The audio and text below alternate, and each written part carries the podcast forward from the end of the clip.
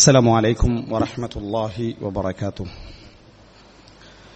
إن الحمد لله نحمده ونستعينه ونستغفره ونعوذ بالله من شرور أنفسنا ومن سيئات أعمالنا من يهده الله فلا مضل له ومن يضلل فلا هادي له وأشهد أن لا إله إلا الله وحده لا شريك له وأشهد أن محمدا عبده ورسوله أما بعد அன்புள்ள சகோதரர்களே, சகோதரிகளே, தாய்மார்களே, வாரம் தோறும் நடந்து வரக்கூடிய இந்த மார்க்க வகுப்பிலே இந்த வாரம் பயமும் அபயமும் இஸ்லாத்தின் பார்வையில் என்கின்ற தலைப்பில் எமது அன்றாட வாழ்க்கையிலே நாம் சந்திக்கக்கூடிய அச்சம் சம்பந்தமாகவும் அச்சமற்ற நிம்மதியான பாதுகாப்பான மனநிலை சூழல் சம்பந்தமாகவும் குர்ஆனும் சுன்னாவும் எமக்கு என்ன சொல்லித் தருகிறது, அதை நாம் எப்படி நிர்வகித்துக் கொள்ள வேண்டும் என்று என்ன சொல்லித் தருகிறது என்பதை பற்றி இந்த உரையிலே சுருக்கமாக ஞாபகப்படுத்தலாம் என்று நினைக்கின்றேன். அன்புள்ள சகோதரர்களே, இந்த அச்சம் என்ற சொல் நமக்கு பரிச்சயமானதாக இருந்தாலும், பயம் என்ற சொல் பரிச்சயமானதாக இருந்தாலும், இந்த அபயம் என்ற சொல் நிறைய பேர் ஒரு பாதுகாப்பு என்கின்ற கோணத்தில் மாத்திரம் என்ன செய்திருப்போம், நம்ம புரிந்திருப்போம். உண்மையிலே தமிழிலே பகுதி விகுதி சாரியை சந்தி, இடைநிலை சாரியை சந்தி என்று சொல்வார்கள். இதுபோல ஒரு தமிழ் சொல்லுடைய ஆரம்பத்தில் எப்பொழுதும் இந்த ஆனா என்ற ஒரு பகுதி சேருகின்ற பொழுது அது எதிர்கருத்தாக என்ன செய்யும், மாறும். பயம் அப்படி என்று சொல்ற நேரத்தில் அதில் ஆணாவை சேர்த்துட்டோம்னா என்ன, அபயம் அப்படின்னு ஆகிறோம். பயத்துக்கு எதிரானது கௌரவம், அகௌரவம் என்று என்ன சொல்வோம், நம்ம சொல்லுவோம். சௌகரியம், அசௌகரியம் என்று சொல்ல என்ன செய்வோம், சொல்வோம். இதுபோல ஒரு சொல்தான் பயம். பயம் என்பது நம்ம பயத்திலே இருக்கக்கூடிய நிலை, பயமற்ற நிலைக்கு என்ன செய்வார்கள், தமிழிலே அபயம் என்று சொல்வார்கள். அதனால் நம்ம வந்து அபயமளிக்கப்பட்ட பூமி, அபயம் ஆன சூழ்நிலை, இறைவன் அபயமளித்தான் அப்படின்றால் நாம் என்ன செய்கிறோம், நம்ம சொல்லுகிறோம். அட அர்த்தம் என்ன அப்படின்றால், பயமற்ற சூழ்நிலையை கொடுத்தான், பயமற்ற வாழ்வை என்ன செய்தான், கொடுத்தான். இப்ப நம்ம மக்காவுக்கு என்ன சொல்லுவோம்னு சொன்னால் அபயமளிக்கப்பட்ட பூமி அப்படின்னு சொல்லுவோம். அபயமளிக்கப்பட்ட பூமி அப்படி என்றால் பயம் இல்லாமல் ஆக்கப்பட்ட பூமி, பயம் இல்லாமல் ஆக்கப்பட்ட பூமியின் அர்த்தம். அதை அல்லாஹு தாலா அதாவது ஈலாஃபி குரைஷ் என்ற அந்த சூறாவிலே சொல்லுகின்ற பொழுது ஆமனஹும் மின் ஹவுஃப், பயமற்று வாழுகின்ற பாதுகாப்பான சூழலை அவர்களுக்கு அல்லாஹ் கொடுத்தான் அப்படின்றான். அச்சமற்று வாழுகின்ற பயமற்று வாழுகின்ற சூழலை கொடுத்தான் என்று குறைஷிகளுக்கு அல்லாஹ் என்ன செய்யறான், சொல்லுகிறான். அதை எதை சொல்லுகிறான், அந்த மக்காவில் பயமற்றிருக்கக்கூடிய சூழ்நிலையை கொடுத்ததை அல்லாஹு தாலா சொல்லுகிறான். எனவே அபயம் என்பது ஒரு தனியான ஒரு அம்சம் அல்ல, பயம் இல்லாமல் இருக்கக்கூடிய நிலைக்குத்தான் தமிழ்ல என்ன செய்வார்கள், அபயம் அப்படின்னு என்ன செய்வார்கள், சொல்வார்கள். அபயம் தேடினான் அப்படின்னா பயம் இல்லாம இருக்கிறதுக்குரிய ஒரு சூழலை என்ன செய்தான், அவன் தேடினான் என்ற அர்த்தம். அன்புள்ள சகோதரர்களே, இந்த பயம் என்கின்ற ஒரு அம்சமும் அபயம் என்கின்ற ஒரு அம்சமும் மனித வாழ்க்கையுடைய அதாவது மனிதனுடைய வாழ்க்கையை கொண்டு போவதற்குரிய மிக முக்கியமான அடிப்படைகளில் ஒன்று அப்படி என்று நாம் என்ன செய்யலாம், சொல்லலாம்.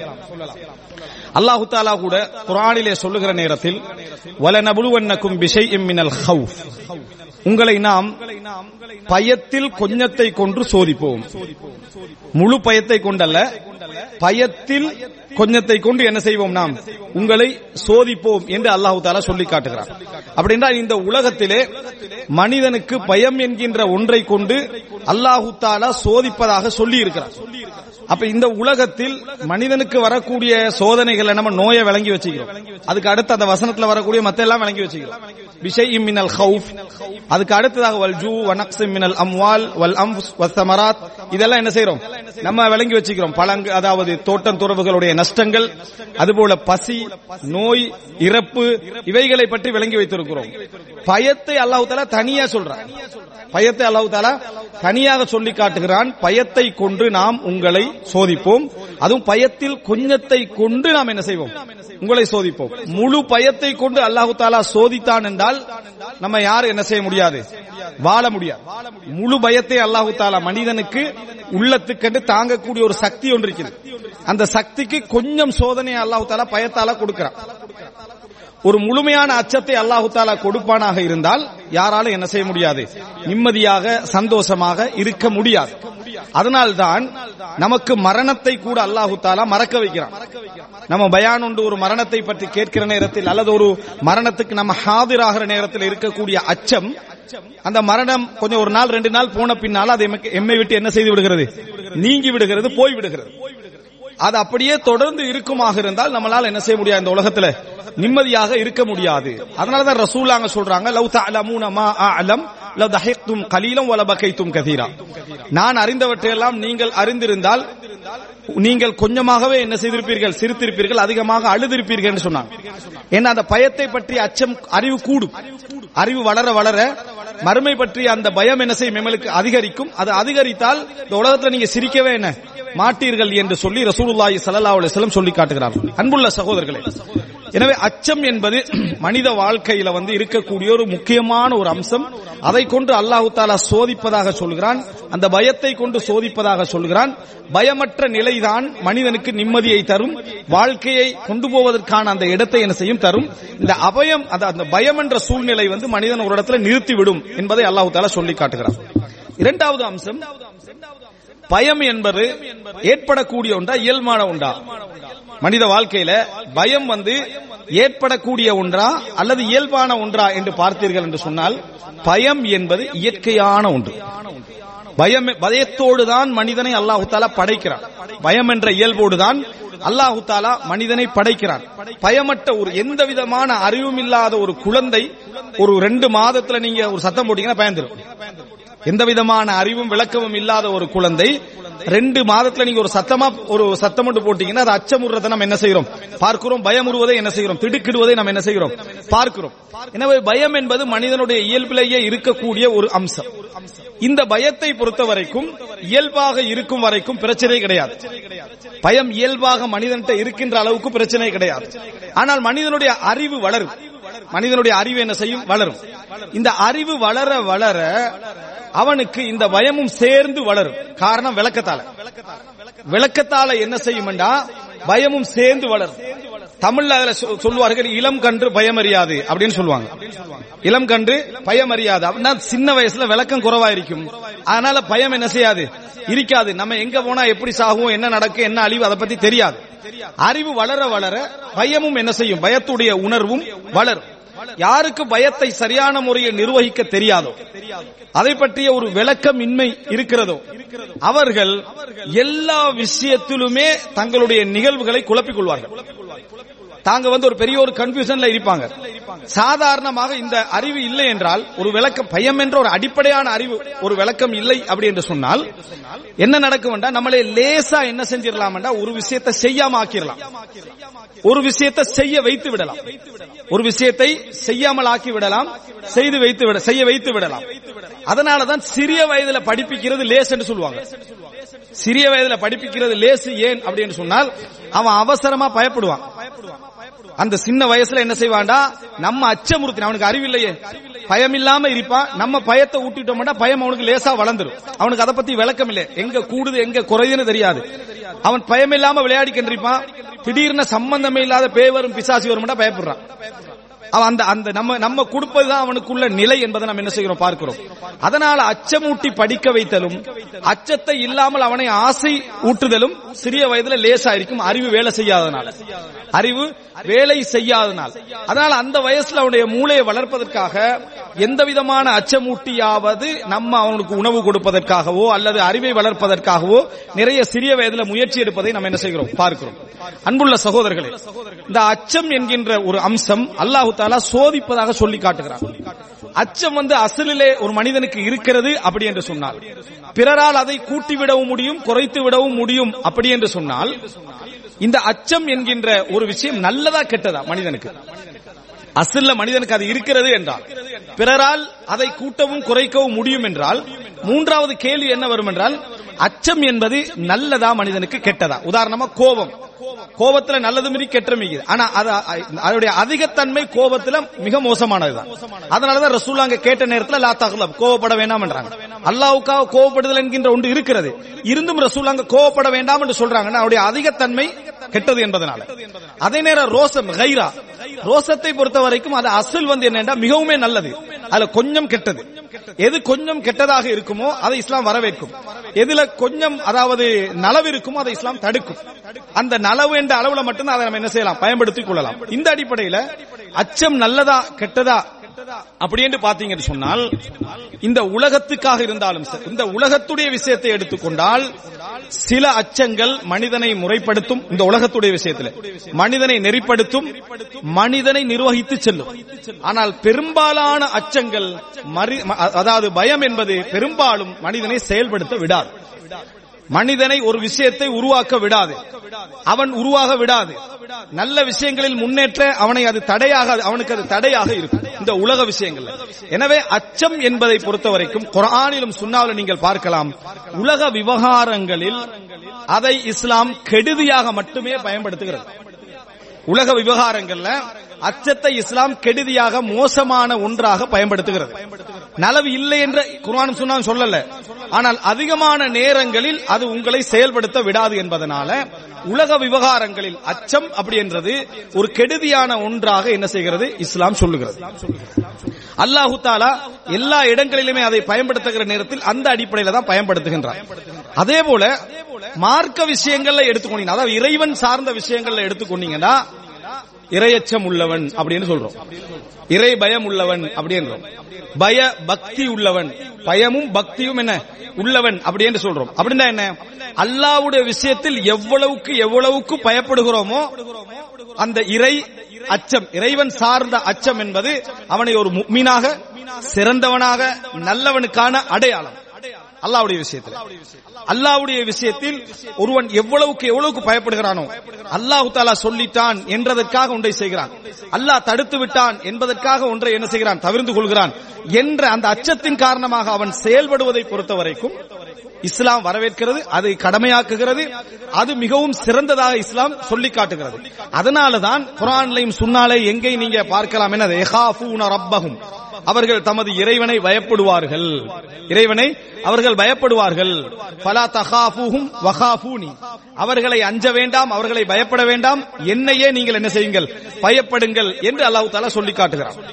அல்லாஹ்வுடைய விஷயத்துல வார டைம்ல பயம் என்பது முழுமையாக நலவுதான். ஒருவன் இறைவனை அஞ்சுகிறான் என்றால் அவன் சில பொழுதுகளில் அகீதாவில தவறு விட்டிருப்பான், அகீதால தவறு விட்டிருப்பான். ஆனா அல்லாவின் அச்சத்தின் காரணமாக அந்த தவறு போய் என்ன செஞ்சிருக்கும், அவனுக்கு நடந்திருக்கலாம். அந்த மனிதனை பற்றி கூட புகார்ல என்ன வருகிறது, ஒரு மனிதன் மரணிக்கிற நேரத்தில் தான் மரணித்தால் எனது எல்லா விதமான எனது உடலை எடுத்து எரித்து காற்றில என்ன செய்யுங்கள், அந்த சாம்பலை பரத்து விடுங்கள் அப்படி என்று சொல்றாரு. அல்லாஹு தஆலா இன் கதிரல்லாஹு அலைய லா யுஅதிபன்னி லா யுஅதிபன்ன அஹதம் மினல் ஆலமீன், அல்லாஹு தஆலா என்னை பிடிச்சான்னு சொன்னா உலகத்துல எவருக்கும் கொடுக்காத தண்டனையை கொடுப்பான், அதனால அழிச்சிருங்க என்னன்றாங்க. அப்ப அவர் என்ன நினைக்கிறாரு, மறுமை நாள்ல இப்படி இப்படி காத்துல எரிஞ்சு விட்டா அவர் எழுப்பப்பட மாட்டார் நினைக்கிறார். நாளை மறுமையில் அல்லாஹ் தஆலா அவரை எழுப்புவான், எழுப்பி கேட்பான், ஏன் இது உன்னை இப்படி செய்ய தூண்டியது எதுன்னு சொல்லி அவர் சொல்லக்கூடிய வார்த்தை ஹஷி துக்கியாரம், யா அல்லாஹ் உன்னை பயந்துட்டேன், நான் இந்த பாவங்களை நினைச்சு பயந்துட்டேன், உன்ல இருந்து எப்படி நான் தப்புறதுன்னு யோசிச்சு பயத்துல என்ன செஞ்சேன், நான் செய்தேன். அவர் மறுமையுடைய அந்த இதை மறுத்தவர் அல்ல, ஆனால் எழுப்பப்படாமல் இருக்க என்ன செய்யலாம் என்று அச்சம் அவரை தூண்டி நான் இப்படி போய் விழுந்துட்டேன். அப்ப பெரிய ஒரு பாவம் அவர் செஞ்சது, ஒரு பிழை, அல்லாஹ்விடத்துல என்ன ஒரு அகீதால ஏற்பட்ட ஒரு தடுமாற்றம். அல்லாஹ் தஆலா சொல்கிறான் புகார்ல வரக்கூடிய செய்தி, உனது அச்சத்தின் காரணமாக உன்னை நான் சுவர்க்கத்தில் நுழைக்கிறேன், உனது அச்சத்தின் காரணமாக உன்னை நான் சுவர்க்கத்திற்குள் நுழைக்கிறேன் அப்படி என்று சொல்லி அல்லாஹ் தஆலா சொன்னதாக புகாரிலே பார்க்கிறோம். அப்ப அச்சம் சில பொழுதுகளில் தவறிழைக்கிற நேரத்தில் கூட அது வழிகேடுதான், பிழைதான், குஃபுர் தான். சில பொழுதுகள்ல அது இஸ்லாத்தை விட்டு வெளியே போகாத நிலையில் சில காரணங்கள் அவருக்கு இருக்குமாக இருந்தால் அவருடைய மன்னிப்புக்கு அது காரணமாவதை நாம் என்ன செய்கிறோம் பார்க்கிறோம், அந்த அச்சம் காரணமாவதை நாம் என்ன செய்கிறோம் பார்க்கிறோம். ஆனால் உலக விவகாரங்களில் அப்படி சொல்லல அல்லாஹ் தஆலா, மறுமையுடைய விஷயத்தில் இந்த மாதிரி பாராட்டி சொல்லப்பட்டாலும் உலக விவகாரங்கள்ல வஆமனஹும் மின் ஹவுஃப், வஆமனஹும் மின் ஹவுஃப், பயமற்று வாழ பாதுகாப்பை கொடுத்தான் என்று அல்லாஹ் தஆலா சொல்றான். அங்க பயத்தை அல்லாஹ் பிரிக்கல, பயத்தை முழுமையாகவே கெடுதியாக அல்லாஹ் தஆலா என்ன செய்கிறான் அந்த இடத்துல சொல்லி காட்டுகிறான். வஆமனஹும் மின் ஹவுஃப், அவர்களுக்கு கொடுத்த அருள்களில் ஒன்று என்ன அப்படி என்று சொன்னால் பயமற்று வாழக்கூடிய ஒரு சூழ்நிலை அல்லாஹ் தஆலா அவர்களுக்கு கொடுத்தான். அதே போல வலா ஹவுஃபுன் அலைஹிம் வலாஹும் யஹ்ஸனூன். மூமின்களை பொறுத்தவரைக்கும் இன்னின்ன பண்புகளுடைய மூமின்களை பொறுத்தவரைக்கும் அவர்கள் மீது அச்சமும் கிடையாது, அவர்கள் கவலைப்படவும் மாட்டார்கள். அப்ப அல்லாஹ் அங்க அச்சத்தை என்ன சொல்றான்? ஒரு கெடுதியாக சொல்லி காட்டுகிறான். இஸ்லாத்தில் சில விஷயங்களை நம்ம படிக்கிற நேரத்தில் சில குண இயல்புகளை பொறுத்தவரைக்கும் நலவுகள் இருக்கும், ஆனா அந்த நலவுகளை இஸ்லாம் கணக்கில் எடுக்காது. அது நலவு இல்லை என்று சொல்லாது, ஆனா கணக்கில் எடுக்காது. அதை கெடுதியாக, கவலையை பொறுத்தவரைக்கும் கெடுதியாகவே இஸ்லாம் என்ன செய்யும்? சொல்லும். கவலையை கெடுதியாகவே சொல்லும். அதே போல இந்த அம்சத்தையும், எது? பயத்தையும் இஸ்லாம் கெடுதியாக சொல்கிறது. அன்புள்ள சகோதரர்கள், இது மூன்றாவது நாம் புரிந்து கொள்ள வேண்டிய விஷயம். இறைவனுடைய விஷயத்தில் பயம் எம்மை காப்பாற்றுவதற்கு உதவும். உலக விஷயங்களிலே பயத்தை இஸ்லாம் மைனஸாகவும் மனிதனை தடுக்கக்கூடிய ஒன்றாகவும் சொல்லி காட்டுவதை நம்ம புரிந்து கொள்ள வேண்டும். அடுத்ததாக நான்காவது, அன்புள்ள சகோதரர்களே, இந்த பயம் என்பது உள்ளத்திற்குள்ள ஏற்படுகிற நேரத்தில் மனிதன் அதாவது என்னென்ன விளைவுகளுக்குள்ள உள்ளாகிறான் தெரியுமா? ஒரு அச்சமூட்டல் ஒன்று நடந்துட்டா, எப்படிப்பட்ட அச்சமூட்டல்கள் நடக்கிறதோ அதற்கேற்ப அவன் செயல்படாத நிலைக்கு மாறுகிறான். செயல்படாத நிலைக்கு மாறுகிறான். ஒரு ஊருக்கு உதாரணம், ஒருத்தர் வெளிநாட்டுக்கு புதுசா போறாரு. அங்க உள்ள ஒருவர் இந்த வெளிநாட்டுக்கு போன புதுசா போனவரை கூப்பிட்டு, கவனமா செயல்படணும். இங்க இங்க எல்லா விஷயத்திலயும் போலீஸ் செக்கிங் தான் என்ன செய்யுது இருக்குது. மிச்சம் யோசனையோட செயல்படுங்க. எதா இருந்தாலும் எனக்கு ஒரு போனை பண்ணுங்கன்னு சொல்லிட்டாருன்னு வைங்களே, அவருக்கு இந்த பயமா செயல்படுங்க, எப்படி செயல்படுங்க எல்லாம் ஞாபகம் இருக்காது. போன் அவருக்கு பண்ற மட்டும் தான் அவருக்கு ஞாபகம் இருக்கும். எது நடந்தாலும் அவருக்கு ஒரு போனை போட்டுறது. அந்த ஆளுக்கு எவ்வளவு அறிவு இருக்குது, எவ்வளவு விளக்கம் இருக்குது, அதெல்லாம் இருக்காது. அச்சமுறுத்திட்டா ஃபாலோ பண்ணிடுவான். எப்படி ஒத்தனை வந்து அச்சமுறுத்தி விட்டால், அவன் வந்து யார் அச்சமுறுத்துகிறானோ அவனை பத்தி அவனை அவன் பக்கம் போகக்கூடிய மைண்ட் செட் அவனுக்கு வந்துவிடும். யார் அச்சமுறுத்தினாலும் சரி, நீங்க எதா இருந்தாலும் இந்த விஷயம் பெரிய சீரியஸா போகும்போது நாளைக்கு ஒரு கால் பண்ணுங்கன்னு சொல்லுங்க. அவர் எப்படா நாளை ஆகும்னா பாத்துருப்பாரு. ஏன் இவர் சொல்றவருக்கு என்ன அறிவு இருக்கு, அவருக்கு என்ன விளக்கம் இருக்கு, அவருக்கு இதை பத்தி அறிவு இருக்குதா, அதெல்லாம் அவருக்கு இருக்காது. அந்த பயம் மனதுக்குள்ள ஊட்டப்பட்டு விட்டால் தடுமாற்றம் அடையக்கூடிய நிலை நீங்க எல்லா இடத்திலையும் பார்க்கலாம். அதனாலதான் அல்லாஹ் தஆலா சொல்லி காட்டுகிறான், இன்னமா தாலிகுமு ஷைத்தான் யுஹவ்விஃபு அவ்லியா. இது ஷைத்தான் புறத்திலிருந்து ஏற்படுவது.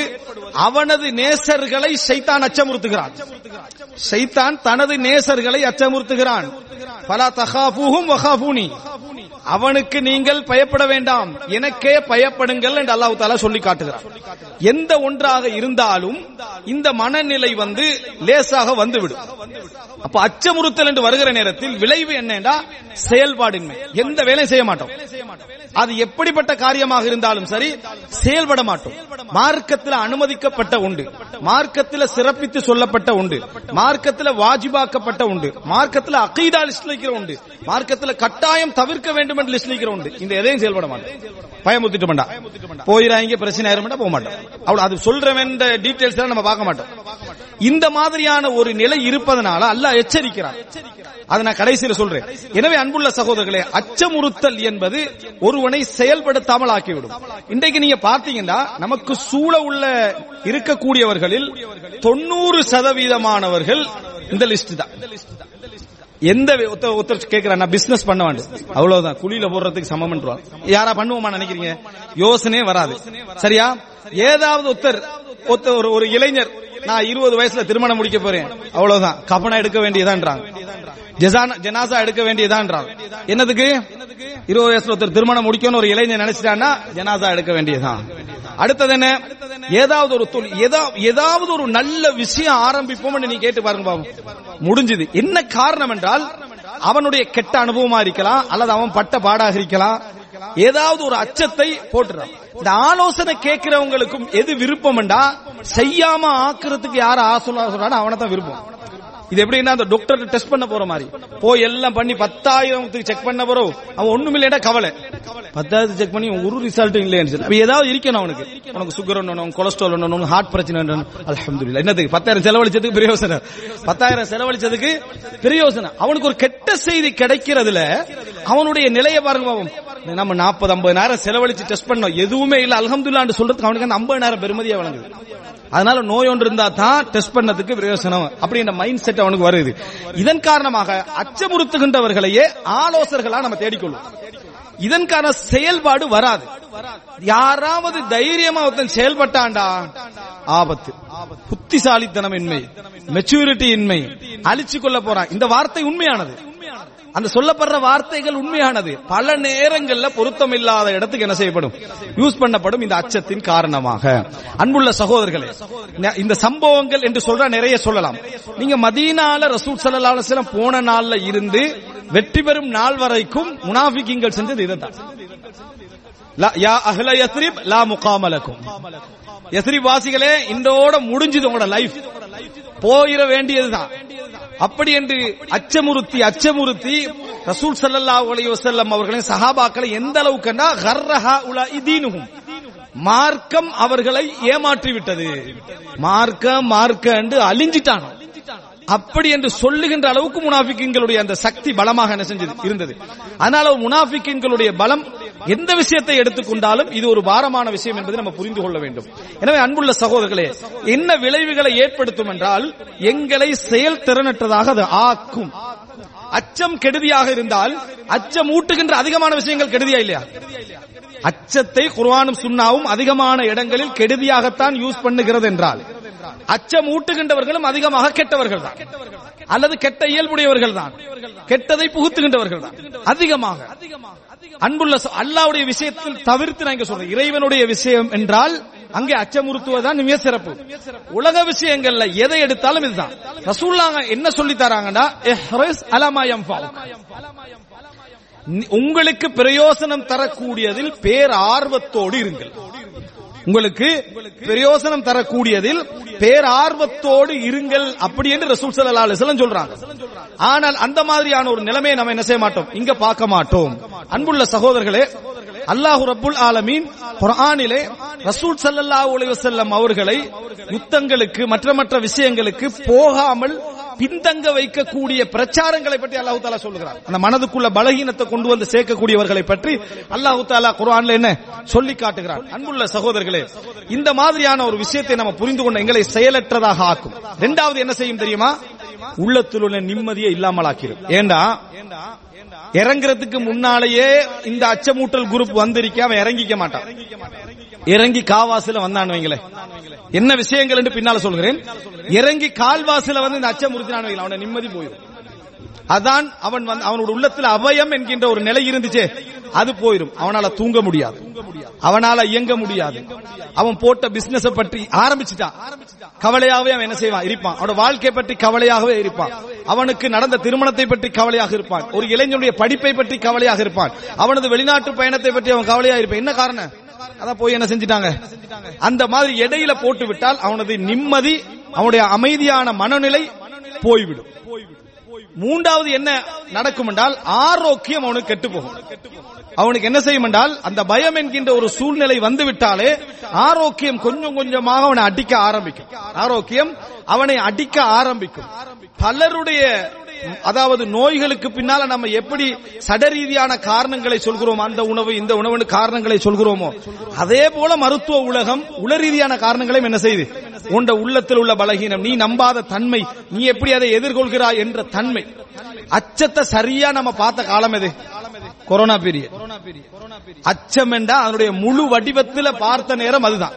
அப்படித்தானே இஸ்லாத்தை எந்த லெவலுக்கு கொரோனாக்கு ஏத்த மாதிரி வளர்க்கலுமோ அந்த லெவலுக்கெல்லாம் மாறக்கூடிய ஒரு காலம் வந்துச்சா இல்லையா?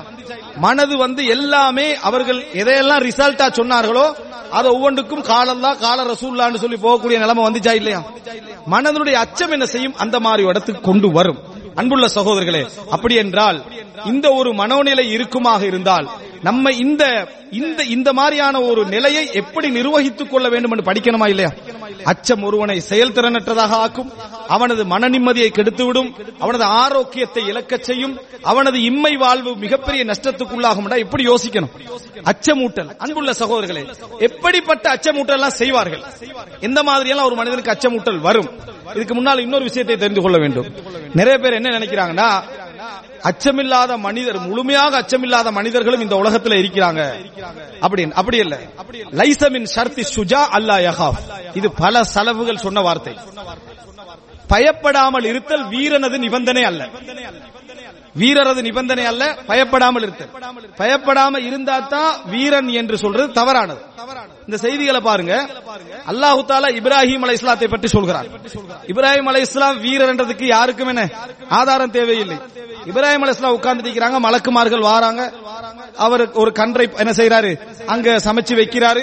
அவங்களுடைய கைகள் என்ன செய்தில்லை, அந்த பக்கம் போகுதில்லை.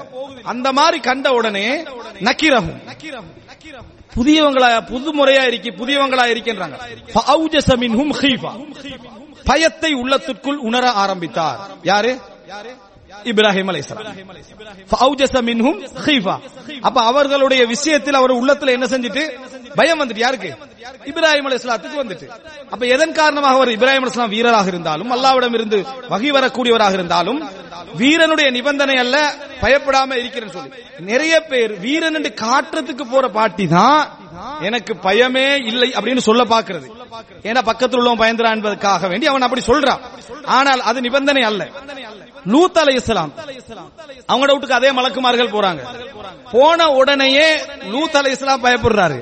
அப்ப குல்நாலா தகஃப், நாங்கள் சொன்னோம் பயப்பட வேண்டாம்.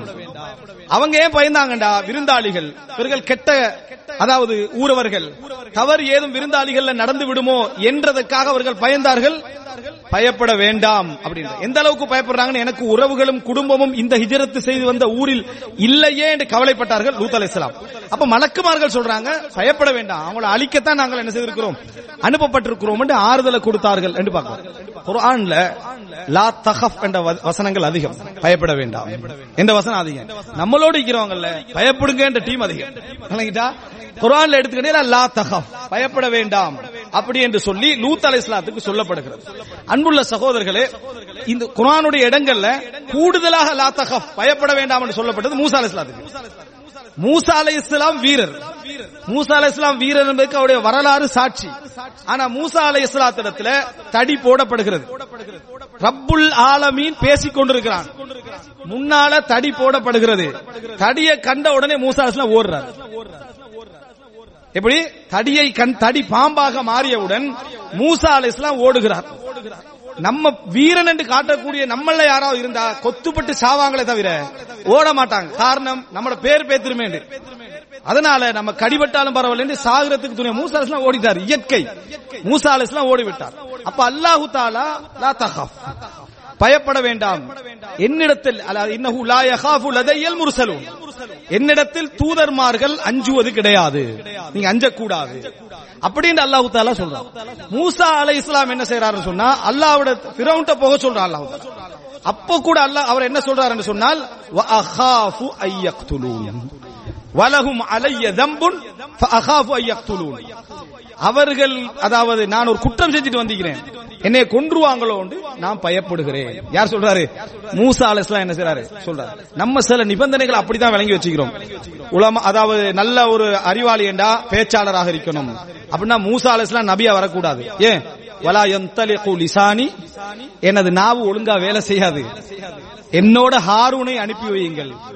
இன்னொரு இடத்துல சொல்றாரு என்ன அஃப்ஸஹு மின்னி லிசானன், என்னை விட தெளிவா பேசுவார் அவர். யாரு?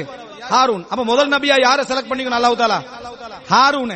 மூசா அலைஹிஸ்ஸலாத்தை சப்போர்ட்டரா செலக்ட் பண்ணிக்கணும், அப்படி செலக்ட் பண்ணல. பேச்சாளர் ஹாரூன். நம்ம கேட்கிற துஆல என்ன இருக்குது? வஹலுல் உக்ததன் மின் லிசானி, என் நாவில் உள்ள முடிச்சை அவிழ்ப்பாயாக. அப்ப அந்த இடத்துல நம்ம புரிந்து கொள்ள வேண்டிய விஷயம், நம்ம நிபந்தனையா வழங்கி வச்சுக்கிற சிலதுகள் இது உண்டு. அன்புள்ள சகோதரர்களே, அப்ப மூசா அலைஹிஸ்ஸலாம் அதே போல ரெண்டு பேரையும் அனுப்புற டைம்ல அல்லாஹ் தஆலா லா தகாஃபா, நீங்கள் இருவரும் பயப்பட வேண்டாம். கடலை தாண்டுற டைம்ல நீங்க தாண்டி போங்க, அந்த இடத்துல நீங்கள் அகப்பட்டு விடுவீர்களோ என்று அச்சப்பட வேண்டாம் அச்சப்பட வேண்டாம் அச்சப்பட வேண்டாம் அச்சப்பட வேண்டாம் என்று மூசா அலைஹிஸ்ஸலாத்துக்கும் ஹாரூன் அலைஹிஸ்ஸலாத்துக்கும் அல்லாஹ் தஆலா சூரா கஸஸிலும் ஆராஃபிலும் மற்ற மற்ற இடங்கள்ல சொல்றதுல நீங்க பாத்தீங்கன்னா லைஸ மின் ஷர்தி சுஜா அல்லா யஹாஃப், ஒரு வீரர் பயப்படக்கூடாது எந்த நிபந்தனையும் இல்லை, பயத்தை நிர்வகிக்க கூடியவராக அவர் இருக்க வேண்டும் என்பதுதான் என்ன நிபந்தனை. அப்படி என்பதை மூசா அலைஹிஸ்ஸலாத்து வரலாற்றில் நம்ம என்ன செய்யலாம் படிக்கலாம். தாவூத் அலைஹிஸ்ஸலாம், சுலைமான் அலைஹிஸ்ஸலாம், தாவூத் அலைஹிஸ்ஸலாத்தை பொறுத்த வரைக்கும் அதாவது உலக ஆட்சி செய்தவர்கள் மிக முக்கியமான நபர்கள் ஒரு ஒருவர். தாவூத் அலைஹிஸ்ஸலாம் மிஹ்ராபில் இருக்கிறாரு. அந்த மாதிரி அதாவது அந்த இருக்கிற சந்தர்ப்பத்தில் ரெண்டு பேர் அவர் அதாவது இரவு நேரம் யாரும் வர முடியாத ஒரு சிச்சுவேஷன். அந்த நேரத்தில் அவர் பார்க்கிறாரு, முன்னால ரெண்டு பேர் இருக்கிறாங்க. எப்படி வந்தாங்க, என்ன மாதிரி வந்தாங்கன்னு தெரியாது. ஒரு மன்னர் முன்னால ரெண்டு பேர் இருக்கிறாங்க. முன்னால ரெண்டு பேர் இருந்தோடனே அவர் பயப்பட்டுறாரு. வணங்கிட்டா அல்லாஹ் தஆலா ஃபஸா சொல்றார். அவர் உள்ளத்துல ஏற்பட்டது ஒரு திடுக்கம் செஞ்சு ஏற்பட்டுச்சு. அப்ப அவங்க ரெண்டு பேரும் பயப்பட வேண்டாம், நாங்க ரெண்டு பேரும் ஒரு வழக்குக்காக வந்திருக்கிறோம்ன்றான். நாங்க ரெண்டு பேரும் ஒரு வழக்குக்காக வந்திருக்கிறோம் அப்படின்னு சொல்றான். அது வந்து மலக்குமார்களை கொண்டு அல்லாஹ் அவரை என்ன செய்தது, சோதித்தது. எல்லாருடைய வரலாற்றிலும் ரசூலுல்லாஹி ஸல்லல்லாஹு அலைஹி வஸல்லம் உடைய வரலாற்றை நம்ம பார்க்கிறோம். ரசூல் ஸல்லல்லாஹு அலைஹி வஸல்லம் அதாவது அபூபக்கர் ரலியல்லாஹு அன்ஹு ஒரு ஆறுதல் சொல்றாங்க. இந்த இடத்துல குகையில இருக்கிற சந்தர்ப்பத்தில் அவர்கள் நம்மை கண்டுவிடுவார்களோ என்று சொல்ற டைம்ல ஒரு ஆறுதல் சொல்றாங்க.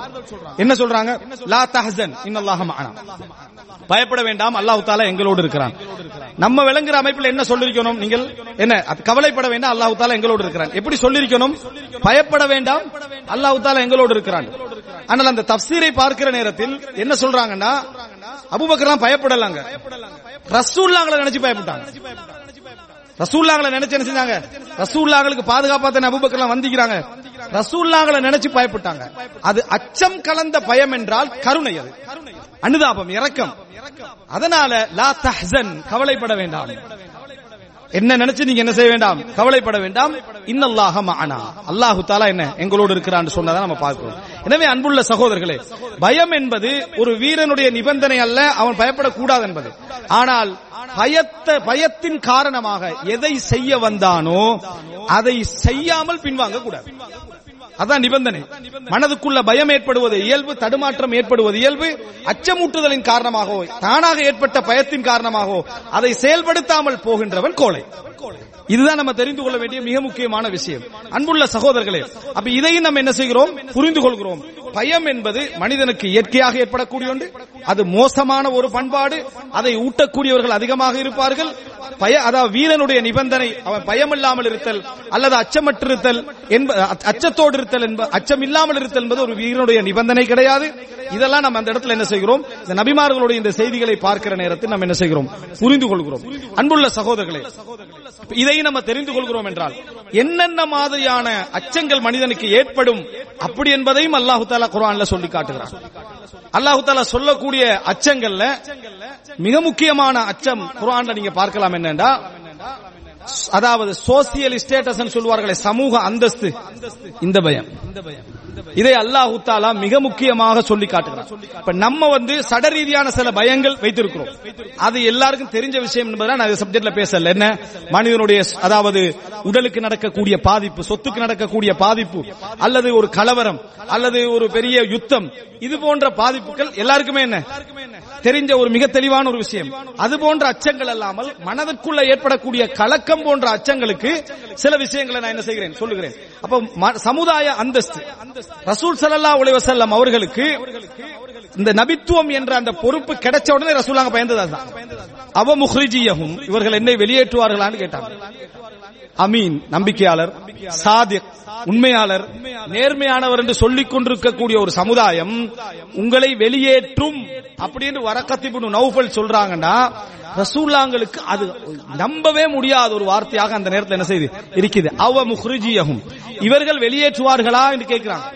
நீங்கள் கொண்டு வந்ததை போல் யார் கொண்டு வந்தாலும் அவர்கள் வெளியேற்றவே செய்வார்கள், அநியாயம் இழைக்கப்படுவார்கள், சோதிக்கப்படுவார்கள் அப்படி என்று சொல்றாங்க. சொன்ன மாதிரி ரசூலுல்லாஹ் என்ன செஞ்சாங்க, வெளியேற்றப்பட்டார்கள் என்பதை நம்ம என்ன செய்கிறோம், பார்க்கிறோம். அப்ப அன்புள்ள சகோ, இது மனிதனுக்கு வரக்கூடிய அச்சம். இந்த அச்சம் எல்லா விஷயத்திலயும் வரும். மார்க்கத்தை எத்தி வைக்கிறதுல வரும், சாதாரணமாக ஒரு தொழில மாத்திர டைம்ல வரும்.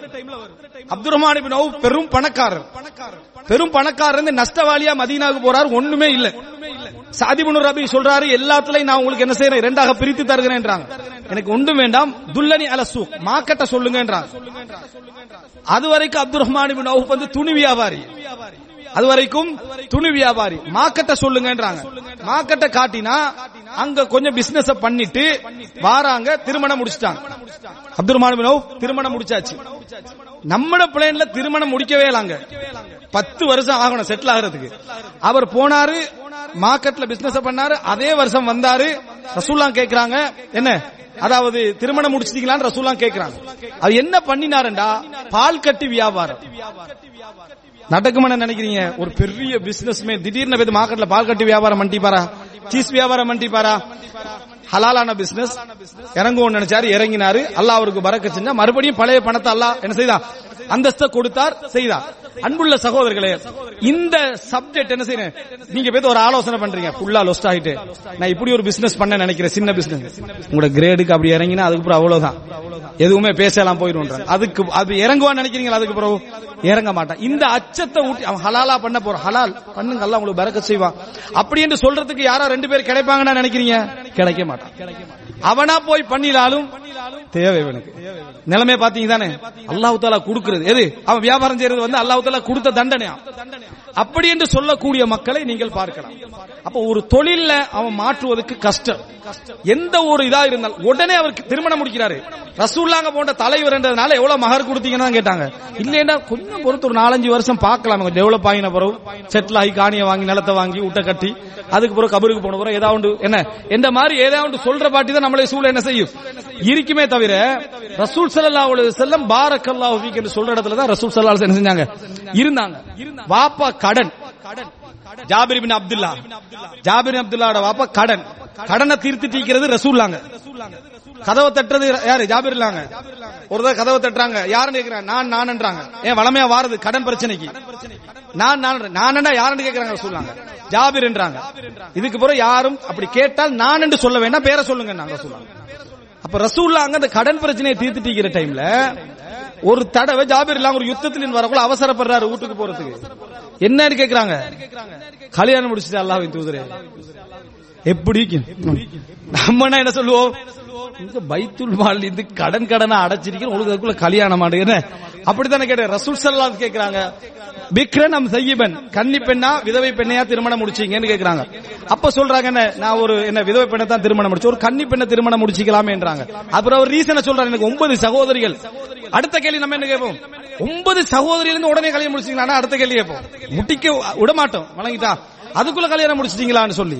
அப்ப சொன்ன உடனே ரசூல் ஸல்லல்லாஹு அலைஹி வஸல்லம் நான் வந்து அவங்களையும் கவனிக்கிற மாதிரி ஒரு பெண்ணை திருமணம் முடிச்சேன்றாங்க. அப்ப ரசூல் ஸல்லல்லாஹு அலைஹி வஸல்லம் சொல்றாங்க, பாரக்கல்லாஹு லக், அல்லாஹ் உங்களுக்கு பரக்கத் செய்வானா. அடுத்து என்ன சப்போர்ட் பண்ணலாம்னு பாக்குறாங்க ரசூலுல்லாஹ். அடுத்த சப்போர்ட் என்ன, அவரோட ஒட்டகத்தை வாங்குற மாதிரி வாங்கி பணத்தை எடுத்துட்டு ஒட்டகத்தை கொடுத்து பணத்தை திருப்பி கொடுக்க. இதுதான் ரசூல் ஸல்லல்லாஹு அலைஹி வஸல்லம் அவர்கள் செய்த நிர்வாகம். அப்ப இந்த இடத்துல நம்ம புரிந்து கொள்ள வேண்டியதுன்னா, ரசூலுல்லாஹ் ஒரு சமூக ஸ்டேட்டஸை மாற்றுவதில் நிறைய அச்சப்படுவார்கள். அது நல்ல விஷயமா இருக்கும், ஹலாலான விஷயமா இருக்கும், செய்யறதுக்கு நிறைய என்ன செய்வாங்க, அச்சப்படுவாங்க. ரசூல் இது இயல்பானது, ரசூலுல்லாஹ்வோட உள்ளத்துல அது வருது, அந்த மாதிரி ஒரு அச்சம். எப்ப ரசூல் ஸல்லல்லாஹு அலைஹி வஸல்லம் அவர்களுக்கு சௌதா ரலியல்லாஹு அன்ஹா, ஆயிஷா ரலியல்லாஹு அன்ஹா இன்னும் ஒன்று அல்லது ரெண்டு மனைவிமார்கள் இருக்கிற ஒரு சந்தர்ப்பத்தில் ஜெயித் ரலியல்லாஹு அன்ஹு அவர்கள் என்ன செஞ்சிராங்கடா, தலாக் பண்ணிடுறாங்க. ஜெயித் ரலியல்லாஹு என்ன செய்றாங்கடா, தலாக் பண்ணிடுறாங்க. யாரு? ஸைனப் ரலியல்லாஹு அன்ஹா தலாக் பண்ணிடுறாங்க. ரசூலுல்லாஹ் பயப்படுறாங்க. ரசூலுல்லாஹ் பயப்பட்டு தான் ஜெயித் சொல்றாங்க, நீங்க வந்து விவாகரத்து செய்ய வேணாம், விவாகரத்து செய்ய வேணாம், விவாகரத்து செய்ய வேணாம்ன்றாங்க. அல்லாஹ் தஆலா வளர்ப்பு மகன் மகன் அல்ல, வளர்ப்பு மகன் மகன் அல்ல, வளர்ப்பு மகனும் மற்றவர்களும் ஒன்றுதான். இறக்கம் அன்பு கூடைக்கலாம், ஆனா மற்ற விஷயத்துல சட்டப்படி ஒன்றுதான் என்பதை நிரூபிக்கிறதுக்காக வேண்டி மக்கள்கிட்ட ஒரு முன்மாதிரி வரணும் என்பதற்காக, ஒரு சாதாரண மனுஷன் அதை தவிர்த்துக்கலாம், நபி வந்து என்ன ஒரு முன்மாதிரி ஆகணும் என்பதற்காக வேண்டி நிச்சயமா வளர்ப்பு மகன வளர்ப்பு மகண்ட மனைவிய தனக்கெல்லாம் முடிச்சு வைப்பான் அப்படின்றத ரசூலுல்லாஹ் விளங்குறாங்க. ஃபலம்மா கலா ஸைது மின்ஹா வதரன் ஜவ்ஜனாகா, ஸைது வந்து என்ன தலாக் பண்ண உடனே உமக்கு நாம் என்ன செய்தோம், முடித்து வைத்தோம் அப்படின்றாங்க. ரசூலுல்லாஹ் அதை பயந்தாங்க. வதக்ஷன் நாஸ் வல்லாஹு அஹக்கு அன் தக்ஷா, நீங்கள் மக்களை பயந்தீர்கள், பயப்படுவதற்கு அல்லாஹ் தான் மிகவும் தகுதியானவன் என்று சொல்றாங்க. திருமணத்துல தான் சொல்றாங்க, நீங்க என்ன சொல்லிடுவாங்களோ, மகனுடைய மனைவியை முடிச்சிட்டாங்க மக்கள் சொல்லுவாங்க, ஏதாவது ஒரு குற்றம் சட்டம் சொன்னா மகன் இல்லாட்டின்னு சொல்லுவாங்க, இது மகன் என்றே சொன்ன சமுதாயம், அப்ப எப்படி இருக்கும், அந்த மாதிரி சொல்வார்கள் என்று நீங்க பயப்படுறீங்க. இன்னொரு வசனத்துல அல்லாஹ் அதே சொல்றான், அல்லதீன யுபல்லிகூன ரிசாலாத்தி ரப்பிஹி, அல்லாஹ்வுடைய தூதுத்துவத்தை எத்தி வைப்பவர்கள், வயக்ஷௌனஹு வலா யக்ஷௌன அஹதன் இல்லல்லாஹ், அவர்கள் அல்லாஹ்வையே பயப்படுவார்கள், அல்லாஹ் அல்லாமல் வேறு யாரையும் அவர்கள் பயப்பட மாட்டார்கள். இந்த சப்ஜெக்ட்ல அல்லாஹ் தஆலா என்ன செய்றார், சொல்லி காட்டுகிறார். அன்புள்ள சகோதரர்களே, பயம் இயல்பானது, ஆனால் ரசூலுல்லாஹ் அதை செய்யாம இருக்கல, அதன் காரணமாக செய்யாம இருக்கல. அப்ப அன்புள்ள சகோதரர்களே, ஒரு தவ்வாவுடைய கட்டமைப்பு ரசூலா செஞ்சு கொண்டிருக்க கூடிய சமூக சீர்திருத்த வேளையிலும் அல்லாஹ் தஆலா என்ன செய்யறான், ஒரு நிர்பந்தத்தை அவருக்கு ஏற்படுத்தின இடத்தை பார்க்கிறோம். எனவே மக்கள் பயப்படக்கூடிய அதிகமான ஒரு இடம் வந்து இந்த சமூக ஸ்டேட்டஸ் என்கின்ற ஒரு இடம், மக்கள் நிறைய அச்சப்படுவார்கள். அதுபோல் அன்புள்ள சகோதரர்களை சுருக்கமாக நான் சொல்லுகிறேன். அடுத்ததாக அல்லாஹ் தஆலா சொல்லி காட்டுகிறான், தனது அதாவது சந்ததி, தனது குடும்பம், தனது அதாவது மனைவி, இவர்களுடைய எதிர்காலத்தை பற்றி ஒரு மனிதன் நிறைய கவலைப்படுவான். ஒரு ஆண்மகனுடைய அதிகமான கவலையிலும் ஒரு தாயுடைய அதிகமான கவலையிலும் மிகப்பெரிய செல்வாக்கு செலுத்துவது பிள்ளைகளும் குழந்தைகளும் அவர்களுடைய எதிர்காலம். அது அல்லாஹ் தஆலா சொல்லி காட்டுகிறான், வல்யஹ்ஷல் லதீன லவ் தரகு மின் பஅதிஹிம் துர்ரியத்தன் திஆஃபன் காஃபு அலைஹிம் ஃபல்யத்தகுல்லாஹ வல்யகூலு கௌலன் சதீதா. தனக்கு பின்னால் அவர்கள் பயந்த நிலையில் விட்டு செல்லக்கூடிய சந்ததிகளை விட்டு சென்றால் அவர்கள் அல்லாஹ்வுடைய விஷயத்தை பயந்து கொள்ளட்டும். அப்படின்னா என்ன பயந்த நிலையில் என்றா, பிள்ளைகளுக்கு என்ன ஆயிருமோ, குடும்பத்துக்கு என்ன ஆயிரும், அப்படி விட்டு செல்லக்கூடிய சந்ததிகள் இருப்பாங்களே அவர்கள் விஷயத்தில் அல்லாஹ்வை பயந்து கொள்ளுங்கள். இது உலக பயம். உலக பயத்தில் நீங்களும் அல்லாஹ்வை பயந்து கொள்ளுங்கள். சொத்தை சரியா பிரிங்க, நல்ல வார்த்தை சொல்லிட்டு போங்க, முறையாக பிரிங்கன்னு அல்லாஹ் தஆலா சொல்றாங்க. அப்ப தனக்கு பின்னால பயப்படுவார்கள் என்று. அதனாலதான் இந்த வசனத்துல சொல்லப்படுகின்ற தஃப்சீர்ல எது அதாவது இன்னல்லதீன காலு இன்னல்லதீன அதாவது யாரெல்லாம் அல்லாஹ்வை ஈமான் கொண்டு சும்மஸ்தகாமு பின்னர் அதிலே உறுதியாக இருக்கிறார்களோ தத்தனஸ்ஸலு அலைஹிமுல் மலாயிகா அவர்கள் மீது மலக்குமார்கள் இறங்கி வருவார்கள். அல்லா தகாஃபு பயப்பட வேண்டாம், வலா தஹ்சனு கவலைப்பட வேண்டாம், வஅப்ஷிரு சுபசோபனம் உங்களுக்கு, பில் ஜன்னத்தில்லதி குன்தும் துஅதுன் உங்களுக்கு வாக்களிக்கப்பட்ட சொர்க்கம் உங்களுக்கு உண்டு என்று சுபசோபனம். இதை சொல்லுகிற நேரத்தில் பல இஸ்லாமிய அறிஞர்கள் முஃபஸ்ஸிர்கள் ஆரம்ப கால அறிஞர்கள் என்ன சொல்றாங்க அப்படின்றால் அல்லா தகாஃபு பயப்பட வேண்டாம் என்று சொல்லப்படுகின்ற தஃப்சீர்ல மூணு தஃப்சீர்ல ஒரு தஃப்சீர் என்னன்னா உங்களுக்கு பின்னால் நீங்கள் விட்டு செல்கின்ற குடும்பம் பற்றி, பிள்ளைகள் பற்றி, சந்ததிகள் பற்றி பயப்பட வேண்டாம். நஹ்னு நஹ்லுஃபுக்கும் உங்களுக்கு பின்னால் நாங்கள் பொறுப்பாளர்கள், நாங்கள் பொறுப்பாளர்கள் அப்படி என்று சொல்லி மலக்குமார்களுடைய ஆறுதல் என்று சொல்வதை நாம் என்ன செய்கிறோம் பார்க்கிறோம். எனவே அன்புள்ள சகோதரர்களே, மனிதன் பயப்பட்டு தனது நிலைகளை மாற்றிக்கொள்ளக்கூடிய இடங்களில் ஒன்றியது மனைவி, பிள்ளை, குடும்பம். இதுக்காகவே நிறைய விஷயங்களை விட்டுருவான். சிலர் மார்க்கத்தை விட்டுருவான், சிலர் ஹலால விட்டு ஹராத்துக்கு போவான் டெவலப் பண்றதுக்கு. பல விஷயங்களை அவர்கள் விட்டு விடுவார்கள். அந்த மாதிரி விஷயத்துல வல்யஹ்ஷ் வல்யஹ்ஷல் லதீன அல்லாஹ் தஆலா அல்லாஹ்வை பயந்து கொள்ளட்டும் என்று சொல்றான் அல்லாஹ் தஆலா. எனவே அன்புள்ள சகோதரர்களே, ஒரு மனிதன் இதன் காரணமாக இறையச்சத்தில் தவறுவிடலாம், தவறுவிட்டு உலக விஷயத்தில் என்ன செய்யலாம், தவறுவிடுவதற்கான வாய்ப்பை அவர் ஏற்படுத்தலாம். அதுபோல மனிதன் பயப்படக்கூடிய ஒன்றாக அல்லாஹ் தஆலா சொல்வது அவன் செய்யக்கூடிய வியாபாரம், தொழில். அல்லாஹ் தஆலா சொல்றான், வ திஜாரத்தன் வ திஜாரத்தின் தக்ஷௌன கசாதஹா நீங்கள் அதாவது பயப்படக்கூடிய எந்த நஷ்டத்தை பயப்படுகிறீர்களோ அந்த வியாபாரம் என்று அல்லாஹ் தஆலா சொல்லி காட்டுகிறார். அந்த வியாபாரம் என்று அல்லாஹ் தஆலா சொல்லி காட்டுறான். அப்ப பயப்பட நஷ்டத்தை பயப்படக்கூடிய வியாபாரம். யாரும் நஷ்டத்தை பயப்படாம வியாபாரம் என்ன செய்யறது இல்ல, செய்யறது இல்ல. நஷ்டத்தை பயப்படக்கூடிய வியாபாரம் என்று அல்லாஹ் தஆலா சொல்றான். எவன் வியாபாரம் செஞ்சாலும் நஷ்டம் என்ற பயம் என்ன செய்யும் அதுல இருக்கும். அப்படி பயப்படக்கூடிய வியாபாரம் என்று சொல்றான். இப்ப இறைவன் மனித இயல்புகள்ல வரக்கூடிய பயத்தை அடையாளப்படுத்துறான். இன்னென்ன விஷயங்கள் உங்களுக்கு என்ன செய்யும், பயம் வரும், அந்த மாதிரி விஷயங்கள் அல்லாஹ் அடையாளப்படுத்துகிறான் அன்புள்ள சகோதரர்களே. எனவே இந்த மாதிரி இடங்கள் நமக்கு பயம் வரும் என்றால் அதை நிர்வகிக்கக்கூடிய பழக்கம் நம்மிடத்திலே வர வேண்டும். இறுதியாக அன்புள்ள சகோதரர்களே, நிர்வகிப்பதை பொறுத்த வரைக்கும் எப்பொழுதுமே நாம் புரிந்து கொள்ள வேண்டும், நம்பிக்கையூட்டக்கூடியவர்கள் நமக்கு பக்கத்தில் நிறைய வைத்துக் கொள்ள வேண்டும். ஒரு மனிதன் பயப்படாமல் இருப்பதற்கு மிக உதவி செய்யக்கூடிய ஒன்று அறிவு. ஆனா கொஞ்சம் அறிவு போதும், கூடுதல் அனுபவம் வேண்டும். கொஞ்சம் அறிவும் அது தொடர்பான கூடுதல் அனுபவம். அறிவற்ற அனுபவம் பிரயோஜனம் இல்லை, அறிவற்ற அனுபவம் பிரயோஜனம் கிடையாது. அதிகமான அறிவு கொஞ்சம் அனுபவம் பிரயோஜனம் கிடையாது. அந்த ஆள் திட்டம் போடுறதுக்கு மட்டும் தான் சரி. ஒரு ஆள் புல்ல அல்வாரி ஆகிறாரு, அவர்கிட்ட நீங்க என்ன செய்யலாம்னு கேளுங்க, அப்படி செய்யலாம், இப்படி செய்யலாம், இப்படி செய்யலாம், சத்தம் கேட்டன்னு ஓடிடுவார். ஏன்? அந்த ஆளுக்கு அதை பத்தி அனுபவம் இல்ல, அதை பேஸ் பண்ணி இல்ல, வாழ்க்கையில ஒரு முறை கண்டது இல்ல. அப்படியான நபருக்கு பெரிய அறிவு இருந்தாலும் கன்சல்டனா மட்டும்தான் அவருக்கு இருக்கலாம். அவருக்கு என்ன செய்யலாம், ஆலோசனை சொல்றவரா இருக்கலாமே தவிர அதை செயல்படுத்தக்கூடிய நிலைமையில் அவர் இருக்க மாட்டார். எனவே கொஞ்சம் அறிவுள்ளவர்கள் அதிக அனுபவம் உள்ளவர்கள், கொஞ்சம் அறிவுள்ளவர்கள் அதிக அனுபவம் உள்ளவர்கள், மார்க்க விளக்கம் உள்ளவர்கள். அந்த அதிக அறிவு என்றது என்ன செய்யணும்னா மார்க்க விளக்கத்தோடு இருக்கணும். இல்லாதவர்கள்ட்ட நீங்க கொஞ்சம் அறிவு நிறைய அனுபவம் இருந்து மார்க்க விளக்கம் இல்லைன்னு வைங்களே, என்ன சொல்லுவாங்க? ஃபியூச்சர் ஸ்பாயில் ஆகிரும். ஃபியூச்சர் அவர் வச்சிருக்கிற மாதிரி தான் பேசுவார். வணங்கிட்டா கலா கதர் எல்லாம் கையில வச்சுட்டு உங்களோட ஃபியூச்சர் ஸ்பாயில் ஆகிரும் சொல்லி கொஞ்ச நாள் அவர் என்ன பிரசன்ட் ஸ்பாயில் ஆகிரும். அப்ப ஃபியூச்சர் ஸ்பாயில் ஆகிரும்ன்றுவாங்க. அல்லது உங்களோட என்ன திட்டமிடல்ல நீங்க பிழைன்னு சொல்லுவாங்க. இது நினைச்சு பயப்படுறது பயப்படுறதுக்கு ஒண்ணும் இல்ல. யாரும் கதா கதரை கையில வச்சது இல்ல, யாரும் கதா கதரை கையில வச்சுட்டு சுமந்துட்டு திரியறவங்க இல்ல. பொறுப்படுத்தி கொடுத்துட்டு போன எவனும் கடைசி வரைக்கும் நிக்கிறது இல்ல. பிரைட் ஃபியூச்சர் வச்ச எந்த இதுவும் பத்து வருஷத்துக்கு மேல நிலைக்கிறதும் இல்ல. இதா உலகம். அன்புள்ள சகோதரர்களை, இப்படி இருக்கிற சந்தர்ப்பத்தில் நம்ம புரிந்து கொள்ள வேண்டும், கொஞ்சம் அறிவு நிறைய அனுபவம் மார்க்க விளக்கம். கொஞ்சம் அறிவு நிறைய அனுபவம், ஒரு விஷயத்தை பற்றிய கொஞ்சம் அறிவும் நிறைய அனுபவம் மார்க்க விளக்கம் உள்ளவரிடத்திலும் ஒரு விஷயத்தை பேசுகிற நேரத்தில் ஆலோசனைகள் அவர்களுடைய விஷயங்களை பொறுத்து தான் அந்த விடயங்களை நடைமுறைப்படுத்த முடியும். அதனால தான் அன்புள்ள சகோதரர்களே, நம்ம வந்து ஒரு வியாபாரத்தில் இறங்குவதாக இருந்தாலும் மற்ற மற்ற விஷயங்கள் இறங்குவதாக இருந்தாலும் இந்த நிலைமை வாரத்துக்கான அதான் காரணம். அன்புள்ள சகோதரர்களே, இன்னொரு விஷயம் என்ன என்றால், நிறைய பேருடைய நிலைமையை நீங்க பார்க்கலாம், அங்கீகாரம் என்ற வட்டத்துக்குள்ளால தான் செயல்படுவார்கள். நிர்வகித்துக் கொள்றதுக்குரிய இரண்டாவது விஷயத்தை நான் சொல்கிறேன். முதலாவது என்ன, கொஞ்சம் அதாவது அறிவும் நிறைய அனுபவமும் மார்க்க விளக்கத்தோடு உள்ளவர்கள்ட்ட நம்ம ஆலோசனை கேட்பது. அந்த மாதிரி நபர்களை நம்ம பக்கத்தில் வச்சுக்கொள்றது, அந்த மாதிரி நபர்கள்ட்ட கேட்பது நமது செயல்பாடுகளை நேர்மையாக்கும். இரண்டாவது அங்கீகாரம். இந்த சிந்தனையை விட்டு விடுகிறது. எதை செஞ்சாலும் ஒரு அங்கீகாரத்தின் காரணமாக செய்யக்கூடிய அங்கீகாரம் தவறில்லை, அங்கீகரிச்சா சந்தோஷப்படுறது தவறில்லை, அங்கீகாரம் உள்ள ஒரு நிலை தேவை. ஆனா நீங்க சிறந்தவர்களாக நில்லுங்கள், அங்கீகாரம் எதிர்பார்க்க வேண்டாம்.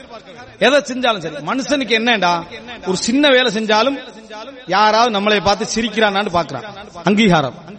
ஒரு டீயை கொடுத்தாலும் நல்ல டீ என்று சொன்னாதான் சந்தோஷம். நீ நல்ல டீ ஊத்தினு உனக்கு நம்பிக்கையா? அவன் பாராட்டின என்ன பாராட்டல கொடுத்துட்டு போக வேண்டியதானே. ஆனா ஏலாது நல்லா இருக்கின்ற சந்தோஷம். அவ்வளவு பட்ட கஷ்டத்துக்கு அந்த ஒரு சொல்லுதான் அவனுக்கு என்ன சந்தோஷத்தை ஏற்படுத்து. காலையில இருந்து பகல் வரைக்கும் சமைச்சுக்கின்றிருப்பாங்க, அவ்வளவு சிரமம் எல்லாம் செஞ்சிருக்கும். ஆனா எதுக்கு வெயிட்டிங் தெரியுமா? சாப்பாடுகள். அந்த ஒரு வசனத்துக்கு வெயிட்டிங். நல்லா இருந்துச்சு சொல்லாம் போயிட்டான். மனுஷன் ஒரு பாராட்ட தெரியாது, ஒரு இங்கிதம் இல்ல. இங்கிதம் இல்லதான் அவனுக்கு உண்மை. ஆனா நாங்க அந்த லிஸ்ட்ல இருக்க, இவன் ஏன் அங்கீகரிக்கணும்? இவன் அங்கீகரிச்சால் தான் நமக்கு அங்கீகாரம் என்ற இடத்துக்கு நம்ம போறதும் இந்த பயம் என்ற பகுதியை நிர்வகிக்க முடியாததுக்கான மிக பிரதானமான காரணம். அன்புள்ள சகோதரர்களே, அங்கீகாரம் இல்லாமல் செயல்படக்கூடிய, நான் இங்க அங்கீகாரம் பண்றது ஆபீஸ்ல வேலை செய்யற அதை சொல்லல, சமூக ரீதியாக மனிதர்களுடைய அங்கீகாரம் இருந்ததோ இல்லையோ, இது சரி அல்லாவுக்கு பொருத்தமானது நான் செய்கிறேன் என்று செயல்படக்கூடிய தன்மை வந்தால் நீங்க தான் மற்றவர்களுக்கு அங்கீகாரமாக மாறுவீங்க, நீங்க தான் முன்மாதிரியாக மாறுவீங்க. அங்கீகரிச்சு தான் செயல்பட வேண்டும் என்கின்ற நிலையில் நீங்க உங்களை வச்சுக்கிறீங்கடா, உங்களுடைய திருப்தியும் உங்களுடைய அதிருப்தியும் அடுத்தவங்க கையில் எடுத்துருவான். உங்களை திருப்திப்படுத்தணுமா ஒரு பாராட்டு, உங்களை அதிருப்திப்படுத்தணுமா ஒரு ஒரு என்ன ஒரு எதிரான ஒரு வார்த்தையை சொல்லிடுவான், உங்களை அச்சமூட்டணுமா அவன் கையில தான் இருக்கும். இந்த நிலைமையில் பிள்ளைகளையோ யாரையோ எவரையோ நீங்க வளர்க்க வேண்டாம். இன்றைக்கு சோசியல் மீடியாவுடைய வளர்ச்சிக்கு பின்னால ஒரு லைக் பட்டன் இல்லாதவன் நிம்மதியாவே இருக்கிறாங்க. ஒரு ஸ்டேட்டஸ் போட்டுட்டு அத வந்து இத்தனை பேர் பார்த்தான் அப்படி என்ற ஒரு அங்கீகாரம். அவன் பார்த்துட்டு பேசாம போனா நிம்மதி இல்ல. விளங்கிட்டா? ஒரு வார்த்தை போடாம போனா எல்லா அங்கீகாரத்தையும் அடுத்தவற்றை நம்ம கொடுத்திருக்கிறோம். ஒரு இடத்துக்கு போய் நம்ம அனுபவிக்கிறோம், அனுபவிக்க முன்னால ஷேர் பண்ணிட்டு தான் அனுபவிக்கிறோம். ஒரு காலம் இருந்தது அனுபவிச்சதை ஷேர் பண்ணோம், இப்ப ஷேர் பண்ணி அனுபவிக்கிறோம். அன்புள்ள சகோதரர்களே, இதெல்லாம் இந்த அங்கீகாரம் என்கின்ற மனோநிலையை நமக்குள்ள கொண்டு வந்தவங்களே, பிள்ளைகள்ட்ட வளர்த்தவங்களே, மனைவிட்ட வளர்த்தவங்களே, கணவன்மார்ட்ட வளர்த்தவங்களே, நிச்சயமாக பயத்தை நிர்வகிக்கக்கூடிய சக்தி உள்ளவர்களாக நம்ம மாறவே மாட்டோம். அதான் நம்ம அங்கீகாரத்தை எதிர்பார்த்து செயல்படுறவங்களே, அடுத்தவன் அங்கீகரிக்காட்டு நம்ம செய்ய மாட்டோமே. அப்ப எப்படி அவனை வச்சு நம்ம ஆலோசனை பண்றது? அப்ப எனவே அன்புள்ள சகோதரர்களே, இது மிக முக்கியமான ஒரு இடம் என்பதை நம்ம புரிந்து கொள்ள வேண்டும். அங்கீகாரம் முழுசாக மறுக்கப்பட வேண்டியதல்ல. அங்கீகரித்து மற்றவர்களை பாராட்டுவது சிறப்பான குணம். சில இடங்களில் அங்கீகாரம் கட்டாயம் தேவை. ஆனால் தொண்ணூறு சதவீதம் இயல்பாக என்ன செய்யக்கூடாது, அதை நாம் மாற்றிவிடக் கூடாது. அன்புள்ள சகோதரர்களை, இறுதியாக இது ஒரு பெரிய இன்னும் சில விஷயங்களை சொல்ல முடிந்த ஒரு தலைப்பாக இருந்தாலும், அடிக்கடி அல்லாஹ்விடத்தில் உள்ளத்தை சிதைத்து விடக்கூடிய எந்த விஷயமாக இருந்தாலும் அதில் இந்த அச்சம் மிக பிரதானமானது. இந்த அச்சம் என்பது ஒரு வார்த்தை மூலம் ஏற்படுத்தி முடியல, பெரிய ஆயுதங்கள் அது இதெல்லாம் ஒன்றும் தேவையில்லை. ஒரு போன் கால்ல ஏற்படுத்தலாம், ரெண்டு வார்த்தையில ஏற்படுத்தலாம். கொஞ்சம் மன நெருடலை கொடுத்து ஏற்படுத்தலாம், நெருக்கடியை கொடுத்து ஏற்படுத்தலாம். இந்த மாதிரி நபர்கள் பயத்தை பரப்புகின்றவர்களை பற்றி அல்லாஹ் குர்ஆன்ல சொல்றான்.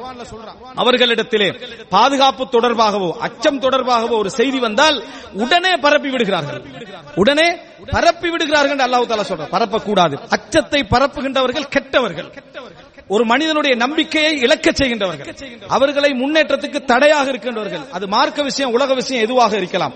எனவே அன்புள்ள சகோதரர்களே, நம்ம எப்பொழுதும் உள்ளத்தை கலக்க செய்யக்கூடிய நண்பர்கள், உறவுகளை விட்டு கொஞ்சம் என்ன செய்யணும், அந்த நேரங்களில் விலகி இருக்க வேண்டும். அந்த செய்திகள் இருந்து விலகி இருக்க வேண்டும். வாய மூடையலாது, காதை பொத்தலாம். விளங்கிட்டா? அந்த லெவல்ல நம்ம என்ன செய்யணும், நம்ம செயல்பட வேண்டும். ரசூல் ஸல்லல்லாஹு அலைஹி வஸல்லம் கேட்ட துஆக்கள்ல உண்டு, அல்லாஹும் முஸ்துர் அவுராதி வ ஆமின் ரவுஆதி. எனது மானத்தை யா அல்லாஹ் மறைத்து விடுவாயாக, எனது திடுக்கங்களை விட்டும் என்னை பாதுகாப்பாயாக. திடுக்கம் இருக்குது, ரவுஅத் அப்படி என்று சொன்னால் அதாவது மனசுக்கு ஒரு பதட்டம் வருது. இந்த பதட்டமான நிலைகள் எனக்கு வருவதை விட்டும் என்னை பாதுகாப்பாயாக என்று ரசூல் ஸல்லல்லாஹு அலைஹி வஸல்லம் காலையில மாலையில கேட்கக்கூடிய துஆ. இதோடு சேர்த்து ரசூலுல்லாஹ் அந்த கைபருக்கு போற டைம்ல அதிகமாக கேட்ட துஆ இது, அல்லாஹும்ம இன்னி அஊது பிக்க மினல் ஹம்மி வல் ஹஸனி வல் அஜ்ஸி வல் கஸ்ல் வல் ஜுப்னி வல் புகுல் வ தலஇத் தைனி வ கலபத்திர் ரிஜால். இந்த செய்தியை நீங்க எல்லாம் எடுத்து பாருங்க, உள்ளத்தை ஆட்டி வைக்கக்கூடிய செய்திகளாக என்ன செய்யும் இருக்கும். இந்த வகலபத்திர் ரிஜால் பிறர் மிகைத்து விடுதல், பிறர் என்னை மிகைத்து விடக்கூடியதை விட்டும் நான் என்ன செய்கிறேன், பாதுகாவல் தேடுகிற ரசூலுல்லாஹ் பாதுகாப்பு தேடினார்கள். அன்புள்ள சகோதரர்களே, அல்லாஹ் தஆலா இந்த உலகத்தில் ஒவ்வொருவருக்கும் தனியான கலா கதிரை வைத்திருக்கிறார். இன்னொருவருடைய ஆலோசனை எப்பொழுதும் தேவை கிடையாது, இன்னொருடைய வழிகாட்டல் எப்போதும் தேவை கிடையாது. உங்களை இருவழிக்கும் வழி நடத்தி செல்கின்றவன் அல்லாஹ் ரப்பல் ஆலமீன். ஐடியா கொடுத்தவங்க, ஆலோசனை கொடுத்தவங்க ஆயிரம் பேர் இருந்தாலும் ஆபத்தில் மாட்டினா முதலா நிக்க போறேன் ரப்பல் ஆலமீன் தான். எனவே முடிவெடுக்கிற சந்தர்ப்பத்தில் அறிவோடும் நிறைய அனுபவத்தோடும் கொஞ்சம் அந்த மார்க்க வழிகாட்டல் உள்ளவர்களோடும் சேர்ந்து முடிவெடுக்க வேண்டும். நம்மை அச்சமுறுத்தி உலகத்தில் எது சிலர் வந்து அறுபது எழுபது வயசு அடைஞ்சிட்டாங்க, அவன் எதையுமே செஞ்சுக்க மாட்டான். என்ன காரணம்டா? இவன் வானாண்டிப்பான், அவன் வானாண்டிப்பான், இவன் வேணாண்டிப்பான் வேணாண்டிப்பான், அவன் எவனும் இல்ல பேர் அனுபவிச்சுகின்ற யாராய்ப்பாரு, அவராகத்தான் என்ன செய்வார். எனவே இந்த விஷயத்தில் அல்லாஹ் ரப்பல் ஆலமீன் சிறப்பான ஒரு மார்க்க விளக்கத்தை தந்து நிம்மதியான அபயமான ஒரு மனநிலை அல்லாஹ் தஆலா தருவதற்கு இந்த பயம் சம்பந்தமான ஒரு முழுமையான ஒரு விளக்கத்தை அல்லாஹ் தஆலா ஒரு ஃபிக்ஹை எமக்கு தருவான், தர போதுமானவன். அல்லாஹ்விடத்தில் அடிக்கடி துஆ கேட்டமே உள்ளத்தை செம்மை செய்து கொண்ட மக்களாகவும் இந்த வாழ்க்கையையும் சிறப்பான முறையில் அனுபவித்து இறை பொருத்தத்தோடு வாழ்ந்த மக்களாகவும் அல்லாஹ் தஆலா எம் அனைவரையும் ஆக்கியல் புரிவானாக. ஹாதா மா இன்தி வல் இல்மு இன்தல்லாஹ் வ அகூலு கௌலி ஹாதா வ அஸ்தக்ஃபிருல்லாஹ் லி வ லக்கும். அஸ்ஸலாமு அலைக்கும் வரஹ்மத்துல்லாஹி வபரகாத்துஹு.